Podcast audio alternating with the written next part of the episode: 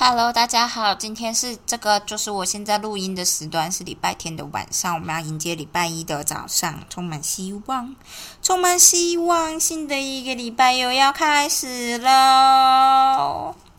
没有，我今天刚刚才突然接到老师的一个这个叫什么任务指派，我就想任务指派听起来有够不口语的，所以是什么？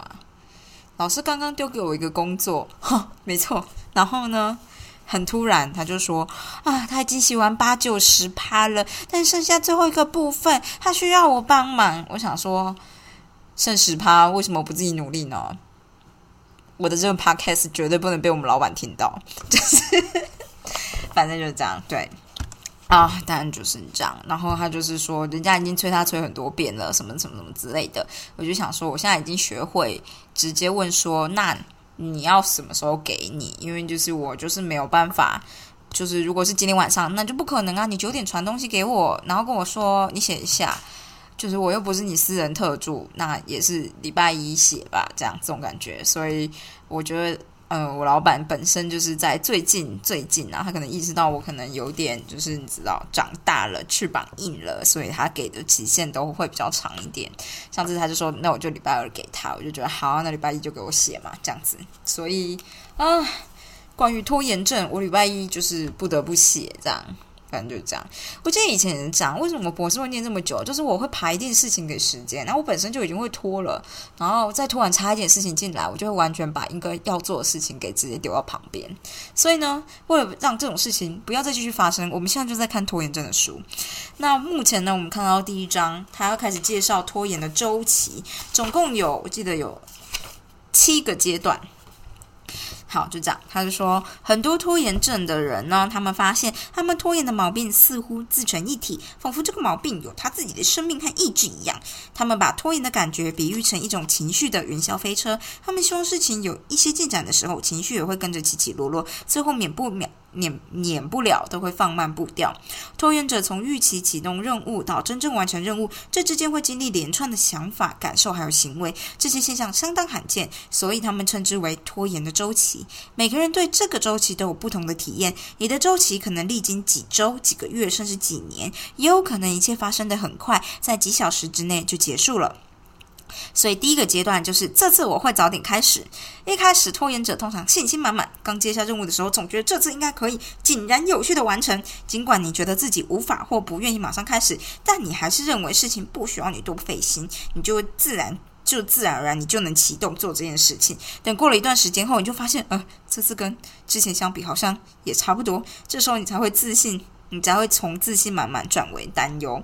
第二个阶段就是我得尽快开始，早点开始的时间已经过了，所以你这次就想说好，我要好好完成这个任务的想法又幻灭了，因为已经过了嘛。你开始慢慢的焦虑，启动任务的压力就逐渐的增加。既然无法如预预期一般自然而然的开始，这下你就开始觉得自己需要加把劲，赶快开始做事情。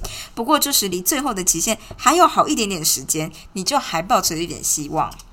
所以第三个阶段就是，要要是不开始会怎样？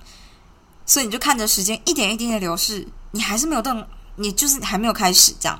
现在问题已经不是何时开始比较理想，或者是呃，你是不是该加把劲？这个时候仅剩的一点点乐观就快消失了，取而代之的是不祥的预感。你想象，万一你始终无法启动，人生可能就此毁了吗？这时的你可能感到气馁，一些想法就会在你的脑中开始打转，比如说我应该早点开始的。你可能回顾自己之前浪费的时间，想到一切已经无法挽回，所以你就开始自责，为那些害自己落到这个这步田地这步田地的行为感到懊悔不已。你知道自己就应该早点开始，就不会像今天这样。就像一个拖延者所说的，就是他总是悔不当初。第二个想法可能就是我什么都做了，就就除了这件事，我什么都做了，除了念书这种感觉。在这个阶段呢，拖延者通常什么事都肯做，就是你知道，打扫家里，陪陪妈妈出去走路，就是去哪里去哪里干嘛，social。呃，什么都肯做，就是该做的这件事情除外。你整理书桌、打扫房间、尝试新食谱的冲动，突然变得难以抗拒。之前避而不做，但没那么要紧的事，这时候你突然就是想现在就动手，你马上投入这件事情，忙得不亦乐乎，还可以自我安慰，就是啊，至少我做了一些事。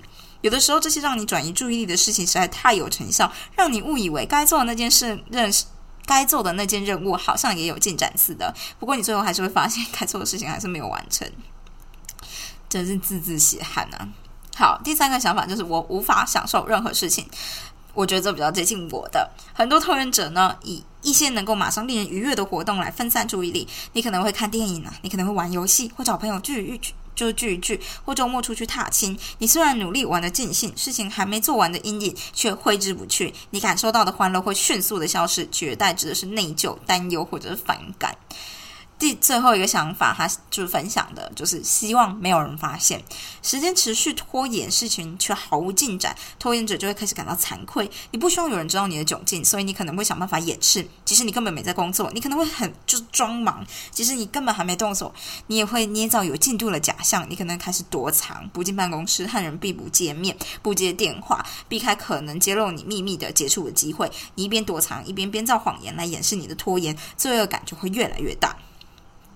就这样，我觉得对对，怎么样？就就是没有没有没有错。我觉得就像新年呐，就是新年一开始的时候，你就觉得我这次我今年一定要怎么样？就是那种这这是我这个早点开始，然后到二月三月的时候，你就觉得我我真的得要开始了。好，第三个阶段就要要是不开始会怎么样？就觉得嗯，就是应该应该，就你就开始想，但是其实你还是会很在意这种事。第四个阶段就是还有时间，你虽然感到内疚和惭愧，但是。对于仍有时间完成任务，依旧抱持着一丝希望。脚踩的地方正在崩裂，但你仍努力保持乐观，等待可能的奇迹出现。对，阶段五就是我有问题。这个时候你已经豁出去了，原本打算早点开始动手的善念已经毫无作用，内疚、惭愧、惭愧和痛苦也无济于事，期盼的奇迹也没有出现，更吓人的恐惧取代了任务能否完成的担忧，你就会觉得是我的问题，我有问题。你可能会觉得自己缺少别人都有的东东西，就是自律、勇气、智慧或运气，总之别人都能办到，就你做不到。对我，我很常这样觉得。第六个阶段就是最后抉择，你到底要不要做？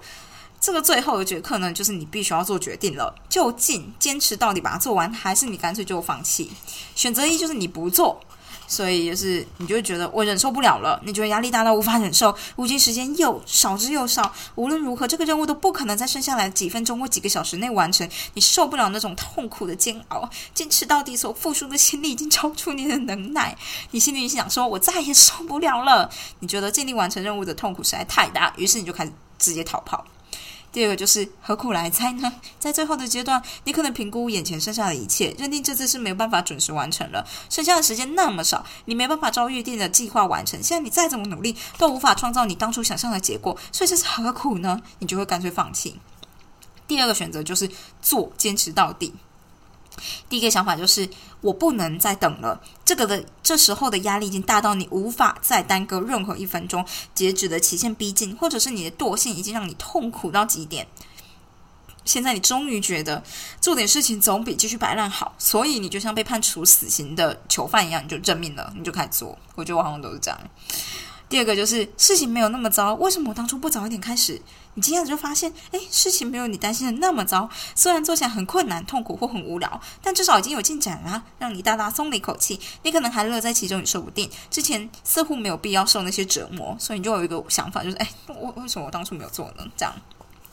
第三个想法就是把它做完就对了。眼看任务就要完成，现在分秒必争，你必须赶在截止期限之前完成任务。当你为了成功达阵而拼上老命的时候，你已经没有多余的时间可以规划、精进或改善你做好的东西。你的重点不在乎你能把事情做得多好，而是你究竟能不能把它完成。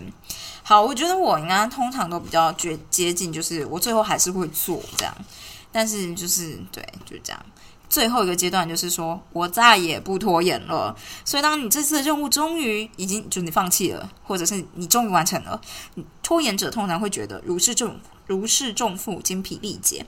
这过程实在太折磨了。现在总算一切都结束，这惨痛的经验让人不敢再领教一次。你下定决心，绝不要再陷入这样的周期，发誓下一次一定要早点开始。你要更井然有序，更严守计划，控制不安。你坚定信念，直到下个任务出现。所以，整个拖延的周期，在你誓言绝不再犯的情况。就是情况下告终。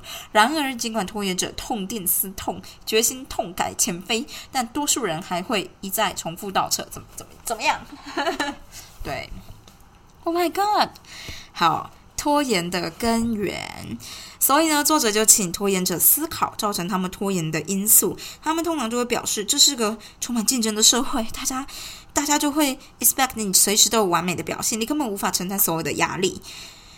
的确，在追求成功的过程中，我们全天候接受各式各样的要求。我们的社会对成功的定义是有钱有势、有名有利、才貌兼备。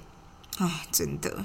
总之，所谓的成功就是各方面都很完美。不过，这也意味着你要是没有拥有这一切，你就有问题。唉，我觉得有诶，就是社会的氛围啦。但我觉得现在有比较好。现代的社会步调紧凑，要求严苛，很多人以为。很多人会以拖延作为掩护，故中原因其实不难理解。但是一个人之所以拖延，身处在压力大、力求完美的社会，就是这只是一个原因，原因之一。想必还有其他的原因。如果身处在现代环、现代社会是。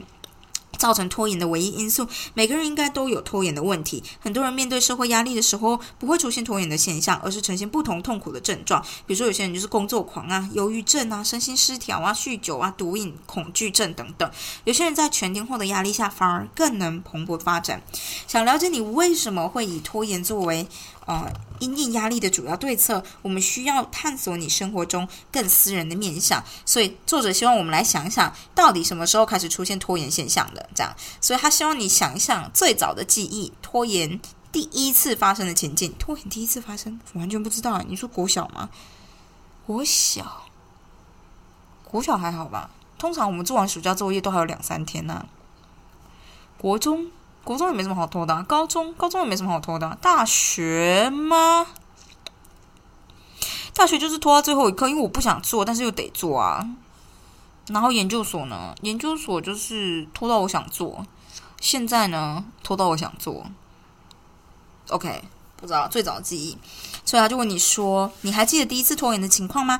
那是在什么情况下发生的？是学校课一方面呢，还是父母叫你做的事情？父母叫我做的事。”当你当时你几岁？是高中还是小学？还是更早之前？后来结果怎么样？你当时的感受如何呢？所以他就是举了一些例子，比如说有些人就说，我记得那是在小学二年级的时候啊，老师第一次要我们交作文，他教我们写两段描写山景，隔天交。我记得老师一出这个作业，我就感到害怕，就是我要写什么呢？我整晚都在担心这件事，却迟迟不肯动笔。最后隔天吃早餐时，我妈帮我写了那篇作文，然后她抄了一遍交出去。但是他松了一口气，也觉得自己是个骗子。那篇作文他拿了个优等，他就是个骗子。他妈怎么会让他抄作业啊？好好笑。第二个就是他不记得是确切是哪一件事情，只有一点点模糊的印象，比较像是他妈教他做做某件事、某件事的时候，但他心里面想说他不要。呃，第三个就是，嗯，他为了早点出去玩，常匆匆的写完功课，然后他爸爸会先检查一遍才让他出去。他就是他爸每次都会找出他写错的地方，所以他就要订正完后才能出去玩。或者他爸会先交代，就是那个小孩要做其他的事情，做完才能出去。后来呢，他就终于明白，其实他作业做的再快再好都无所谓。他爸就只是想让事情，就找事情让他忙，直到他有空，就是他爸有空才会让他出去。从此以后，他就尽量不想赶快写完作业了。他就坐在那里发呆打混，看这不就林继廷？最后那是五年级的时候，他在他在学校成绩一向不错，老师都很喜欢他。那年班上一群女生组成小团体，然后就不让主角加，就不让他加入，因为他们说老师特别宠他，然后说他假正经，他觉得自自己似乎有污点。然后他记得他当时心里打定主意，他永远都不想当老师的宠儿，所以他就不再努力念书，开始拖延，就这样。嗯，我想想看。我的拖延应该就是做家事嘛。可是我妈以前做家事是给奖赏的，所以我偶尔会自动自发做家事。但是我在做其他事情的时候就不希望被打扰，有点忘记了。嗯，但我觉得我真正最严重的拖延感觉比较接近就是大学的时候才开始，因为其实高中没有什么真的需要拖延的事情嘛。嗯，有吧？可能就是自动自发，你要写习题，但因为这个习题是没有回馈的，你说对解答这件事情，但这个解答也是你自己对，就是比别人多做一些什么的那种习题，就觉得那种好像做与不做都无所谓。可是我我第一次发现，你应该要按部就班的跟着老师进度走这件事，是我我身边有个朋友，然后就同学，他就是。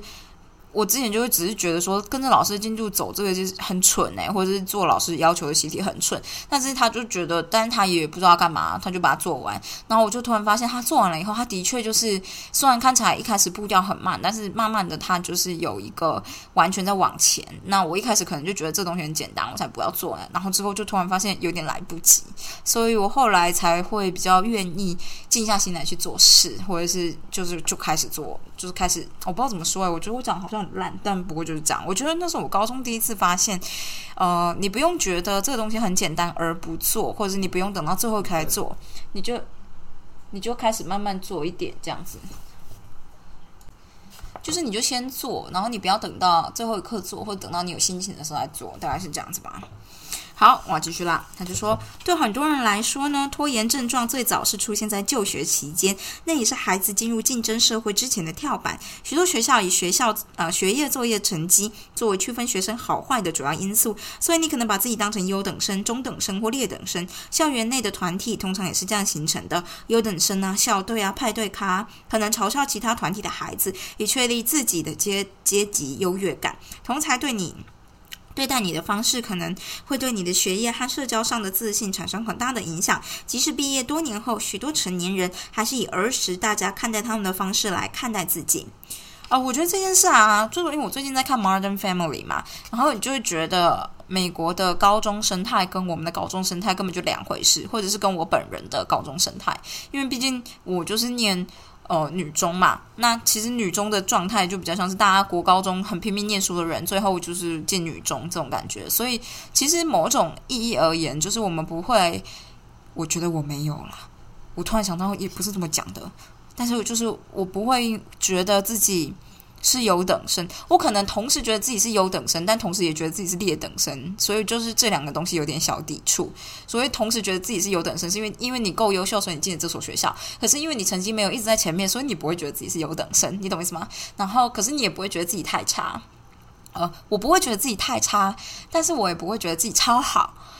然后我觉得我自己很普通，然后。但普通不是那种不好的普通，我只是觉得我就是就是一个就是这所学校里面的人，然后我要跟大家一起用功念书，不然会跟不上别人。虽然有带有劣等的情绪存在，但是因为我就是好像不会特别自己觉得自己特别差，说不上来说不上来，我不知道哎，怎么怎么说呢？就是我以前。国中的时候倒是有这种感觉，因为国中的时候就是一开始你在普通的班级，然后你可能永远都拿第一名，然后最后就是国三的时候分班。我记得那时候印象真的超大，就是我分班以后，就是他也不是真的分班，就是你下课之后那叫什么，完全忘记他这个名字，就是大家普通下课的时候，你就会跟被分出来的人去聚集到另外一个教室，这样子被分出来，然后当然就是成绩比较好的人都在。哦，地震啊！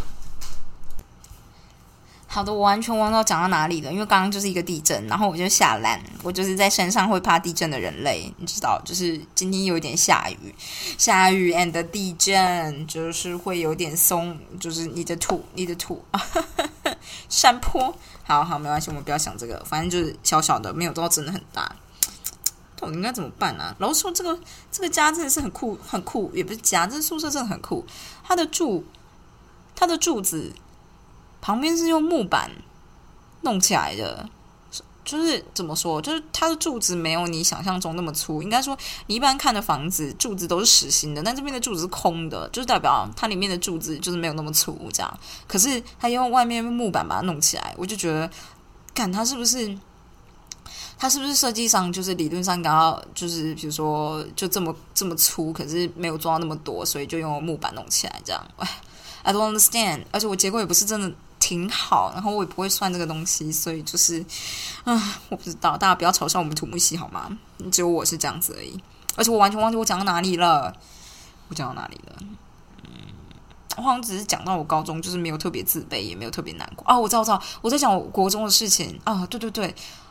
哦，他们就假日班让。我突然想到，因为假日的时候就要去学校上课，然后从每个班级分出来，然后你们会被聚集在呃一个班级里面。然后那个时候，国中是分成甲、乙、丙三个班，跟甲、乙、丙丁、戊、己后面就是六个班，所以就等于抽出就是你那那一次国三里面就是抽出六个班的同学这样。然后甲、乙、丙是听说是成绩一样的，只是打散的三个班，然后丁戊、己就是另外三个班这样。然后，嗯嗯，这重点，重点就是我第一次打击很大，是因为好像就是考考化学吧。然后那个时候呢，我们班就是我是乙班，我记得很深刻诶，乙班的化学老师是由十五班的老师，你看我就记得超深刻，十五班的老师来呃教的，然后他也考试。那那个老师呢，他本身就是就十五班的班导，这样我是二十一班。这这不重要的 detail，但是那个女生就是那个老师，就是然后乙班呢，这个班呢里面就是几乎就十五班的学生被私自的全部都放到这一班这样子，然后所以就是十五班的学生占还蛮大一部分比例，可能半占有六分之一吧这样，然后反正他们班所有好的人全部会放在一起，但是像我们班我二十一班，然后有几个人这样就是被。反正就是照校排排啦，就有几个人这样，然后但是全部都被打散，也没有全部被打散，我也不知道为什么，就只有我一个人在乙班，然后其他人都在别班这样。但这不是重点啦，重点就是呢，他就考了沉淀物，我真的 记得很深刻。我从来没有背过化学的沉淀物，只有背过几个基本的，就课本里面的东西。但他考的全部都是他自己教过的。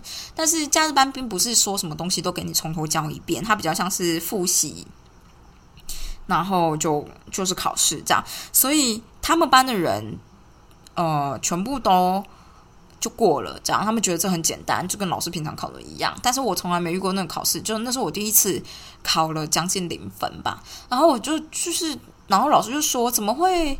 就是有些人还是不知道哎，我想说，我从来就不知道什么叫还是不知道，然后就被留下来补考，或者说觉得补考的人呢，全部都是跟我一样，就是我们在原本的班级从来都没有上过这个东西，然后也从来没有背过。可是补考就是大概是那种，比如说考完以后，他就告诉你答案，然后大概在呃隔天就补考吧，或什么的，我就觉得很吃力，就觉得为什么要这样，就是就觉得很不公平，就并不是说。我不会，而是我从来没有被教过。你怎么能预设我就应该要会？这样好像我很不认真，我就觉得他们超靠腰。我记得我那时候真的觉得超级不公平的，所以我就记到现在。反正就这样，怎么讲这个啊？我就说哦，就是书上说的那个优等生校队跟派对卡哦，因为我最近看《Modern Family》，然后他的女儿就是国中跟高中都有这样，然后呃就很有这样的感觉。他们学校就是一定会分出，就是啊，你就是会念书，你就 nerd 这样，然后。啊，如果就长得很漂亮，我们就是就是那种啦啦队队长啊，或排队卡这样。所以我觉得这件事就是的确就是，嗯，影响还蛮大的吧。对于他们来说，就是很多很多很多外国的电影都在讲说什么，我们以前国中常常被那个人啊，就那个人他都叫我什么什么什么，他都怎么样怎么样对我这样，而且觉得 国外的嗯学生的。就社会化比较早嘛，可是我有时候在想说，这样到底好不好？因为有的时候就是小孩子就是比较残酷的那一群嘛，这样。但是我们这样，你不能说好不好？毕竟我就是一直待在有点类似被筛选过的环境，所以自然而然就好像好像觉得，呃，比较不会有那种霸凌或歧视。我其实不太确定我在说什么，不过就是这样子啊。Anyway，啊，反正我要继续念，他就说。呃，我们也会一直以在校的学习经验来看自己，比如说阅读障碍啊、数学恐惧啊、注意力不集中啊、资讯处理困难等等，或者你是你的口才问题。尽管多年后我们的技巧已经进步了，我们还是担心有人会发现自己的缺陷。拖延可能是我们掩饰这些缺点的计策。或许拖延能避免你在课堂上出糗，老师可能会说：“我希望你努力一点。”但是他们从来不会说你缺乏这方面的能力，因为老师看不到你有哪些能力。可惜，但是大家有时候会忘了，成绩不单纯。不单单只是衡量智力而已，也显示出小孩子是否专心合作、充分发挥想象力。反正呢，不管你何时开始拖延，你知道这些习性很难改正。拖延除了是一种自我保护的策略，也是源自于你对生活的信念。我们常常就作者常常听到这些观念，所以他们称为拖延者信条。所以我来说说，就是拖延者内心的想法。第一就是，比如说呃我。我必须做到完美，我做的每件事都应该轻易进行，毫不费力。Oh my god！我觉得我比较像这样诶。第三个就是什么都不做，比冒险后失败收场来的安全。我觉得我们可能会有点担心这件事，可是我们不会真的把它说出来，因为我们就会说出来以后，就好像我们害怕失败，然后这件事在人设上，你就会觉得这个人太胆小。嗯，第四个就是我不该为自己设限，所以我不想做这个，大概是这样吧。然后做不好就干脆别做。嗯，我必须避开质疑，或是我如果如果我成功了，就会有人受伤。Oh my god，这个超大男人在讲话的。好，这次做好，以后每次都得做好。嗯，嗯。有吗？有这样的想法吗？好，依循别人的规定就表示我让步，失去掌控。话说这种这种想法，依循别人的规定表示我让步，失去掌控，就比较像小孩子的想法。然后接下来是我不能失去任何东西或任何人。嗯，如果我展现真实的自我，大家会不喜欢我。最后一个是正确的做法只有一个，我要一直等到我找到为止。我就是最后一个，我就是一个悲剧。好，他就说你可能觉得这些假设很熟悉，又或者你可能。这么做而不自觉，不管哪一种情况，都不是绝对的事实，而是为拖延预做准备的个人的观点。如果你认为做什么都必须完美，你就宁可拖延，也不愿意冒着失败的风险去努力做。如果你相信成功很危险，你就会拖延，减少把事情做好的机会，以保护自己和其他人。如果把你合作，就是如果你把合作视为让步，你就会一直搁着事情不做，直到你觉得准备好了才做，以保有。掌控感，我大概可以理解。如果你跟一个人合作，然后你就觉得这个人就是一直把烂摊子拖给你，要要你去做这件事，你就觉得超级难，因为感觉就是你认你在接他烂摊子这样。好，最后一个是，如果你觉得大家不会喜欢真实的你，你就会隐忍隐忍着想法不说，和人保持安全的距离。这些拖延者信条呢，反映出拖延者阻止自己前进的思维、自我批判、担心杞人忧天的想法，可能让人无法跨越日常生活中无可避免的障碍。你发现自己的想法不切实际，是克服拖延的第一步。不过，拖延者信条不单只是一些不切实际的想法而已。作者觉得，大家之所以有拖延的问题，是因为恐惧。我们害怕，万一我们行动了，那些行为可能让自己陷入麻烦。我们担心，万一我们展现真实的自我，就得面对危险的后果。在失去和拖延的背后，我们其实是害怕自己不被接受，所以我们不仅躲避这个世界，也躲避自己。尽管批判跟轻视、厌恶、厌恶自我也很痛苦，但是看待看清真实自我所衍生的脆弱啊，但是和。看清真实自我所衍生的脆弱感，相比还比较容易承受。拖延是用，就是拖延是我们来保护自己的盾牌。嗯嗯啊，第一章结束了。好的好的，下一章就是第二章，它就是告诉你拖延者不同的型号。我可以先念，就是大家的 content，content 叫什么东西？目录，就是。下一章、第二章呢，就是再开始介绍几个拖延者。然后他现在有几个拖延者啊？四四啊，四个拖延者。呃，第二章就介绍拖延者一号，害怕失败的类型，适应不良的完美主义者啊，like me。嗯。拖延者二号呢是第三章，他是害怕成功型，迎接拖延，告别成功的内疚者。然后接下来是拖延者三号，反抗权威型，打破规则的叛逆者。最后一个是拖延者四号，害怕分离。拖延者五号，哦，四号跟五号是一起的，害怕亲近型。嗯，好吧，就这样。我不知道大家是哪一种型，我觉得我应该是。我可能是拖延一号跟二号综合体吧，因为我第一害怕失败，然后第二又害怕成功，觉得成功就会有很多麻烦事要做。我觉得听起来很荒谬，但有的时候我就会这样觉得，就是你表现很好，老师就会一直交任务给你，然后你还推不掉，悲剧这样，就是宁可安安静静的做事。反正就是这样子，今天就分享到这边啊。